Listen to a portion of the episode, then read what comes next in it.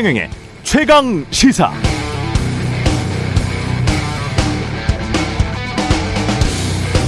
네, 어제 아침 미국 공영방송 NPR에서는 가자 지구에 갇힌 팔레스타인들의 상황을 자세히 보도해 주더군요. 전기 수도 등이 끊기고 병원의 자체 발전기도 제대로 작동되지 않는 상황.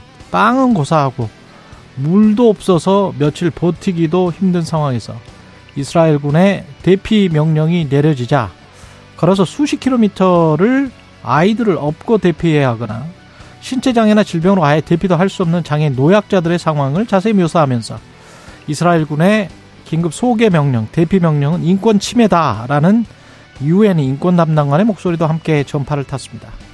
이 보도를 듣는 동안 저는 문득 낯익은 장면, 한 장면이 떠올랐습니다. 이른바 태극기 집회에서 태극기, 성조기와 함께 펄럭이던 이스라엘 국기가 떠올랐습니다. 생각할수록 아이러니해서 그랬었던 것 같습니다. 기독교인들은 예수님을 믿지만 유대교에서 유대인들은 예수님을 믿지 않잖아요. 미국은 기독교 국가, 이스라엘은 유대교 국가인데 왜 그때 집회 참석자들은 이스라엘 국기를 흔들었을까요? 이스라엘과의 전쟁 상황에서 팔레스타인의 인권을 노골적으로 강조하고 있는 미국 공영방송처럼 한국에서 방송한다면 좌파처럼 인식되겠죠? 그렇게 인식되는 것이 두려워서 개인, 조직, 문화가 자기 검열을 한다면 그건 자유로운 나라일까요? 아니면 갇혀있는 나라일까요? 그런 여러 질문들도 함께 떠올랐습니다. 무엇보다 이 땅에서 다시는 전쟁이 일어나서는 안 된다는 생각이 더욱 확고해졌습니다. 대통령을 비롯한 정치인들의 마음도 같겠죠? 네, 안녕하십니까. 10월 16일 세상에 이익이 되는 방송 최경령의 최강시사 출발합니다. 저는 KBS 최경령 기자고요. 최경령의 최강시사 유튜브에서도 실시간 방송합니다. 문자 자면은 짧은 문자 50원, 기본자 100원이 드는 샵 9730 콩오플 무료고요. 청취율 조사 기간입니다. 예. 의견 보내주시는 분들 추첨해서 커피 쿠폰, 베스트 의견 두 분께는 치킨 쿠폰 드리겠습니다. 전화 받으시면 최경련의 최강시사 잘 듣고 있다는 말씀도 부탁드리고요. 오늘 최강시사는 허나 국민의힘 의원 최재성 전 청와대 정무수석 차례로 만나보고요. 이스라엘 하마스 전쟁 관련 소식들도 준비해 있습니다.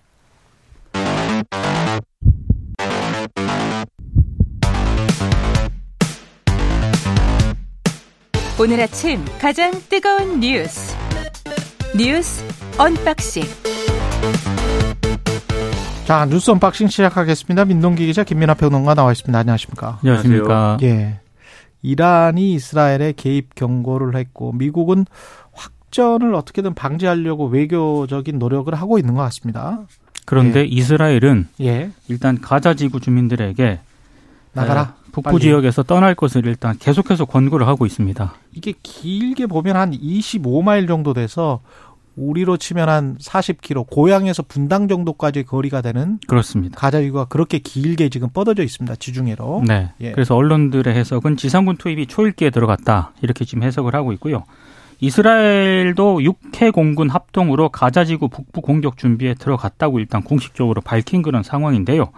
하마스 같은 경우에는 이스라엘 쪽이 제시한 대피 통로가 안전하지 않다면서 음. 주민들에게 대피하지 말 것을 요구를 하고 있습니다. 근데 실제로 이스라엘이 안전을 보장한다고 밝힌 대피 통로가 두 군데가 있거든요. 예.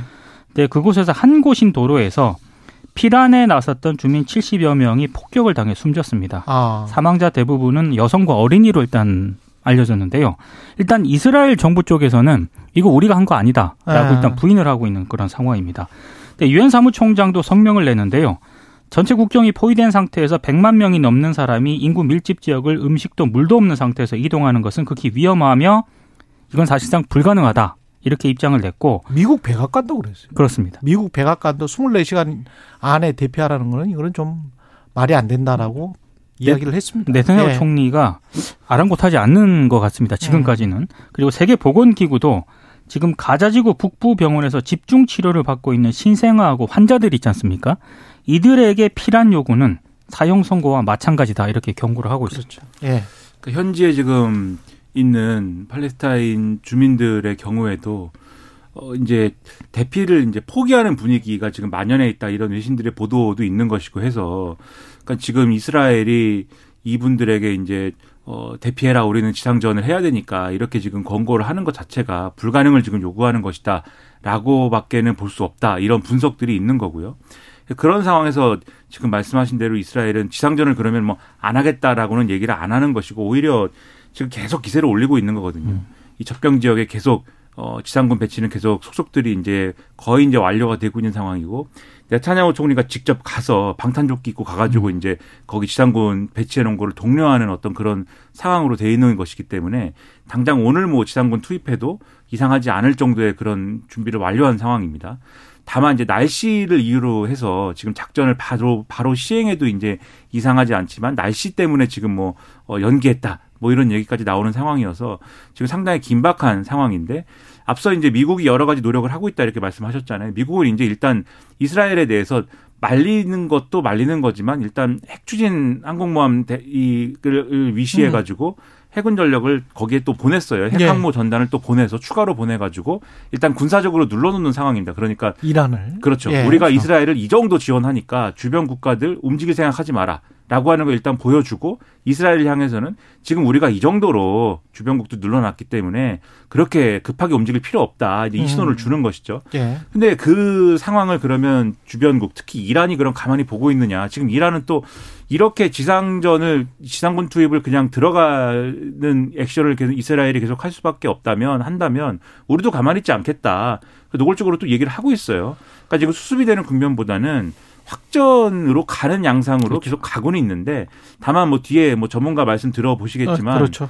전문가들은 확전이 그렇게 쉽게 일어날 조건은 아니다라고 또 얘기는 하고 있습니다. 근데 요즘에 음. 세계 분위기가 쉽게 안 일어날 일들이 자꾸 일어나잖아요. 그래서 음. 이제 더더욱 이제 걱정스러운 상황이고 특히 늘 말씀드리지만 결국 희생이 되는 거는 이스라엘 국민들하고 팔레스타인 주민들 양쪽이 희생이 계속 되는 거지 않습니까? 그래서 빨리 좀 이 문제가 중재가 되고 그다음에 뭔가 양쪽을 강제할 수 있는 어떤 합의, 그다음에 리더십 이런 것들이 좀 강제가 돼야 될 텐데 여러모로 걱정입니다. 대피를 하라는 것도 그 이스라엘 쪽으로 대피를 하라는 게 아니고 이집트 쪽으로 가라는 거죠. 맞습니다. 그렇죠. 근데 이집트에서는 사실은 반기지를 않습니다. 네, 그렇죠. 예. 원래도 사이가 안 좋았고. 예. 그래서 이집트도 지금 공식적으로 정부 관료들은 이쪽으로 오지 말라라고 지금 이야기를 하고 있기 때문에 난민들 같은 경우는 지금 갈 곳이 없게 돼 있습니다. 그리고 뭐 대피를 하는 과정 속에서 이렇게 폭격이 있다고 하니까 정말 답답한 상황이네요. 근데 예. 그 얘기는 좀 해야겠더라고요. 음. 그러니까 하마스가 이스라엘 민간인을 학살을 했을 때 언론들은 학살이라는 단어를 썼거든요. 그렇죠. 근데 이번에 이라 이스라엘이 가자 지구에 대해서 이렇게 폭격을 해서 민간인들이 많이 희생을 당했을 때 음. 그냥 가자 지구 폭격이라고 이제 보도를 하고 있는데 그렇죠. 근데 사실 이것도 민간인 학살입니다. 예. 예. 아니 그렇죠. 예. 그리고 지금 이것도 약 이제 만약에 이스라엘이 팔레스타인을 들어가면 들어가면 우리는 이제 전쟁이라고 할 수도 있고 여러 가지를 이야기를 하겠지만 지금 미국 언론도 들어가는 거를 인베이전 침공이라고 명확하게 표기를 그렇죠. 하고 있습니다. 네. 들어가면 가자지구로 들어가는 거는 침공. 그래서 인베이전이라고 이야기는 하고 있는데 우리 언론은 앞으로 만약에 들어가게 되면 어떻게 그 단어를 쓸지 안 쓸지 침공이라는 단어를 쓸지 안 쓸지는 모르겠습니다. 이라크에 미군이 들어갈 때도 미국의 언론들은 침공이라는 단어를 썼습니다. 한국의 언론만 희한하게 그 단어를 안 쓰더라고요. 음. 예. 어, 어떤 뭐가 자기 검열을 하고 있는지는 잘 모르겠네요. 스스로에게 한번 물어봐 주시기 바랍니다. 국민의힘 김기현 대표 중심으로 쇄신안을 마련하기로 했습니다. 국민의힘은 예. 어제 휴일이었는데요. 의총이 비공개로 열렸거든요. 어, 의원들 한 80여 명 정도가 참석을 했다고 합니다. 26명이 김기현 대표 책임론, 수도권 위기론 극복 방안 등에 대해서 발언을 했는데 4시간 30분 정도 가까이 이어졌습니다. 일단 김기현 대표가 의총 말미에 30분 넘게 발언했거든요. 발언의 핵심은 내년 총선에 정치 생명을 걸겠다. 그리고 강서구청장 선거에 김태우 후보를 공천한 게 윤석열 대통령의 일방적 요구 때문은 아니었다. 이렇게 발언을 한 것으로 일단 보도가 되고 있습니다. 두 번째 발언은 좀 미묘하게 해석이 가능하거든요. 일방적인 요구, 요구 때문은 아니었다라는 그런 음. 얘기는 요구는 있었다 뭐 이런 쪽으로 해석이 가능하기 때문에 좀 예. 미묘합니다. 예. 어찌됐든 김기현 대표는 한번 믿어달라는 그런 취지로 말을 했고 의원들이 박수로 재신임 뜻을 모았다라고 하는데요. 박수로? 예. 예. 근데 일부 의원들은 김기현 대표가 윤 대통령 뜻을 따르느라 김태우 후보를 무리하게 공천해서 참패를 초래한 책임을 져야 한다 이렇게 주장을 했습니다. 최재형 의원하고 서병수 의원이 대표적이고요. 네, 어찌됐든 김기현 대표 체제를 일단 유지를 하기로 했기 때문에 어, 이 문제가 앞으로 어떻게 정리가 될지는 조금 상황을 봐야 될 것 같은데요. 그 전에, 그러니까 토요일에 이철규 사무총장하고 박대출 정책위 의장 등을 비롯한 여당 임명직 당직자 전원이 사퇴 의사를 밝히지 않았습니까? 예. 그래서 뭐 이 사퇴 의사를 밝혔을 때도 결국에는 김기현 대표하고 더 나아가서 윤 대통령에까지 이 책임론이 향하지 않도록 선제적으로 사퇴를 한 거 아니냐 이런 비판도 나오고 있습니다. 그러니까 이제 이 뭐 내부적으로야 뭐 여러 가지 이제 얘기들을 하겠습니다만은 이게 어떤 의미냐를 이제 평가하고 해석하는 것들이 여러 가지 남은 거 아니겠습니까? 그러면 이 지금 이제 이걸 수습이라고 이제 하고 있는 거니까 여당은 이게 어떤 의미의 수습이냐 이거는 이제 해석하는 게 남은 건데 일단 이제 임명직들이 사퇴한 건 어떤 의미일까라는 걸 생각을 해보면 저는 이제 평론가니까 해석을 해야 되지 않습니까? 임명직들만 사퇴하고 그러면은 이 나머지 사퇴 안 한 사람들은 어떤 사람들이냐를 생각을 해보면 예. 누구예요?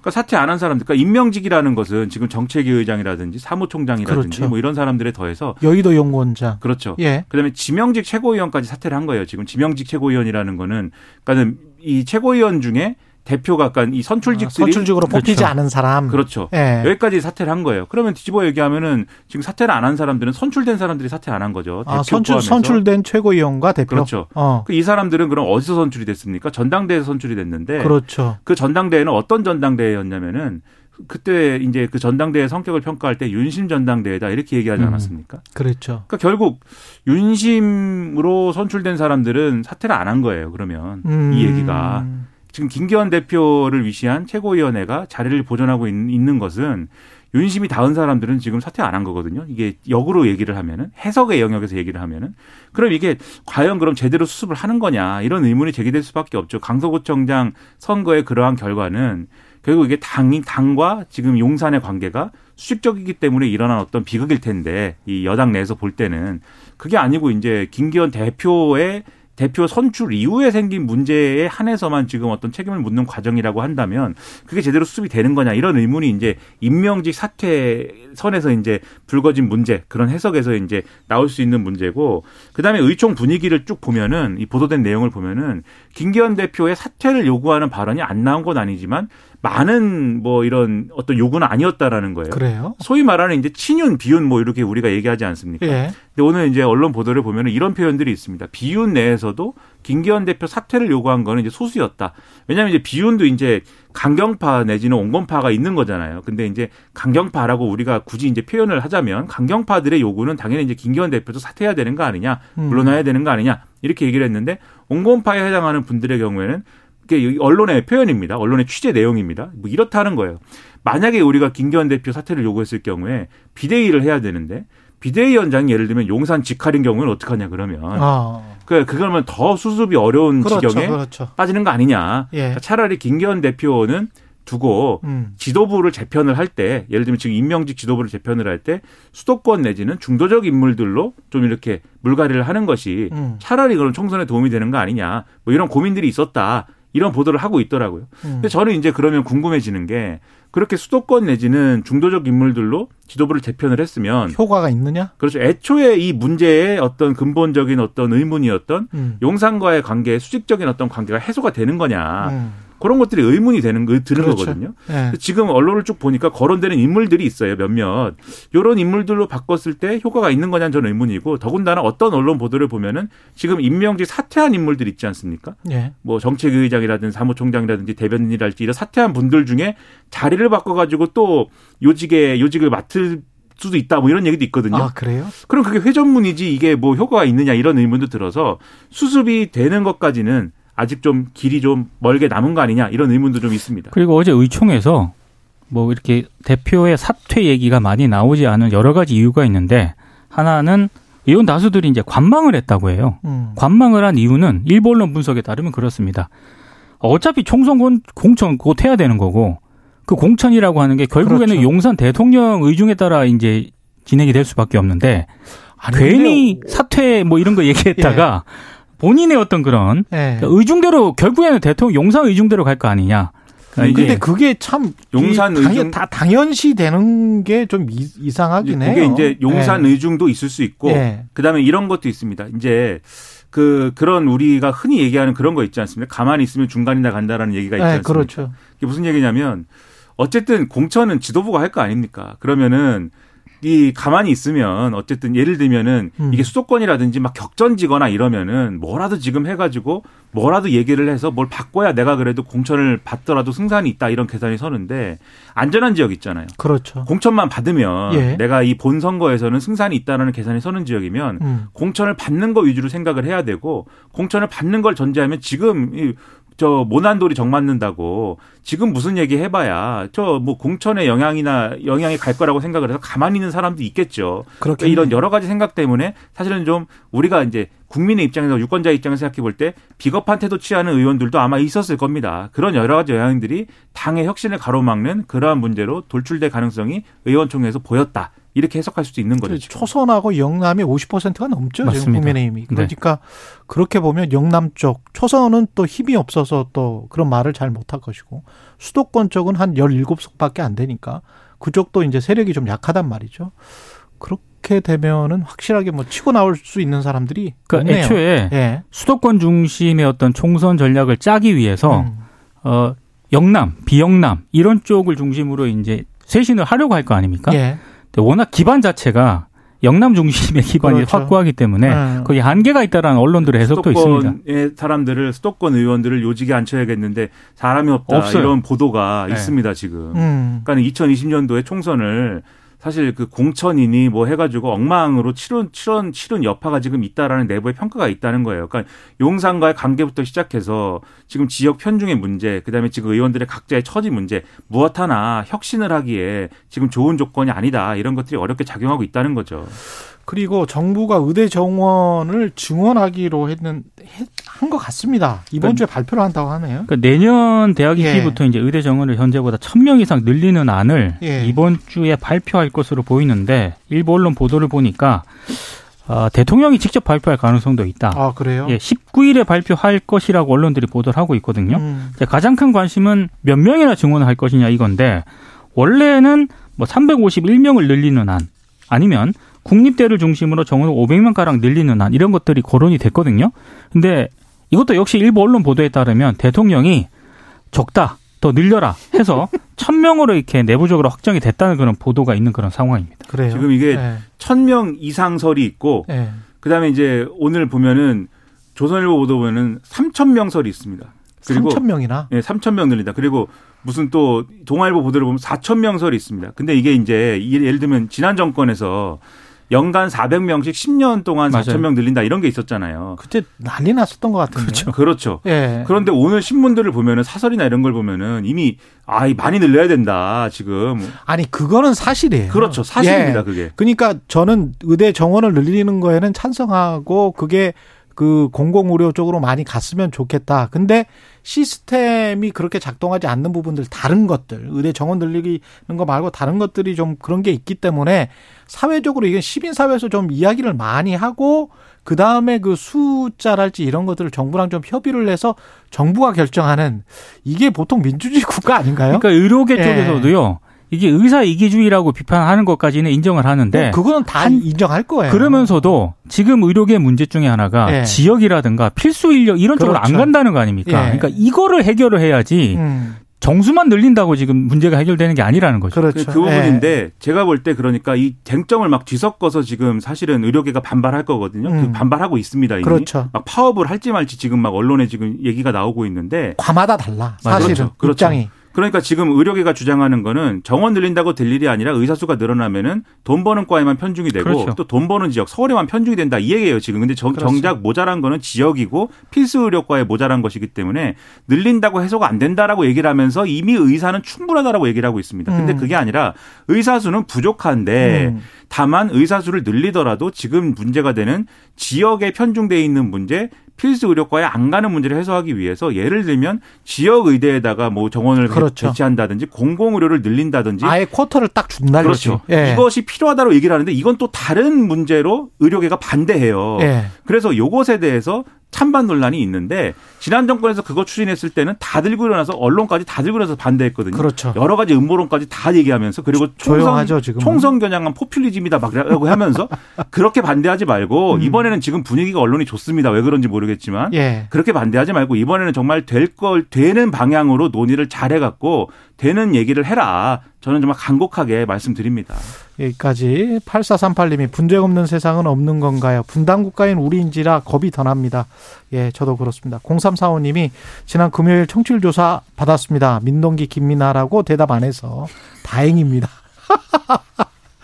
예, 최경영 최강시사라고 해주셨습니다. 예, 고맙습니다. 뉴스 unboxing 민동기 기자 김민하 평론가였습니다. 고맙습니다. 고맙습니다. KBS 1라디오 최경영 최강시사 듣고 계신 지금 시각 7시 41분입니다.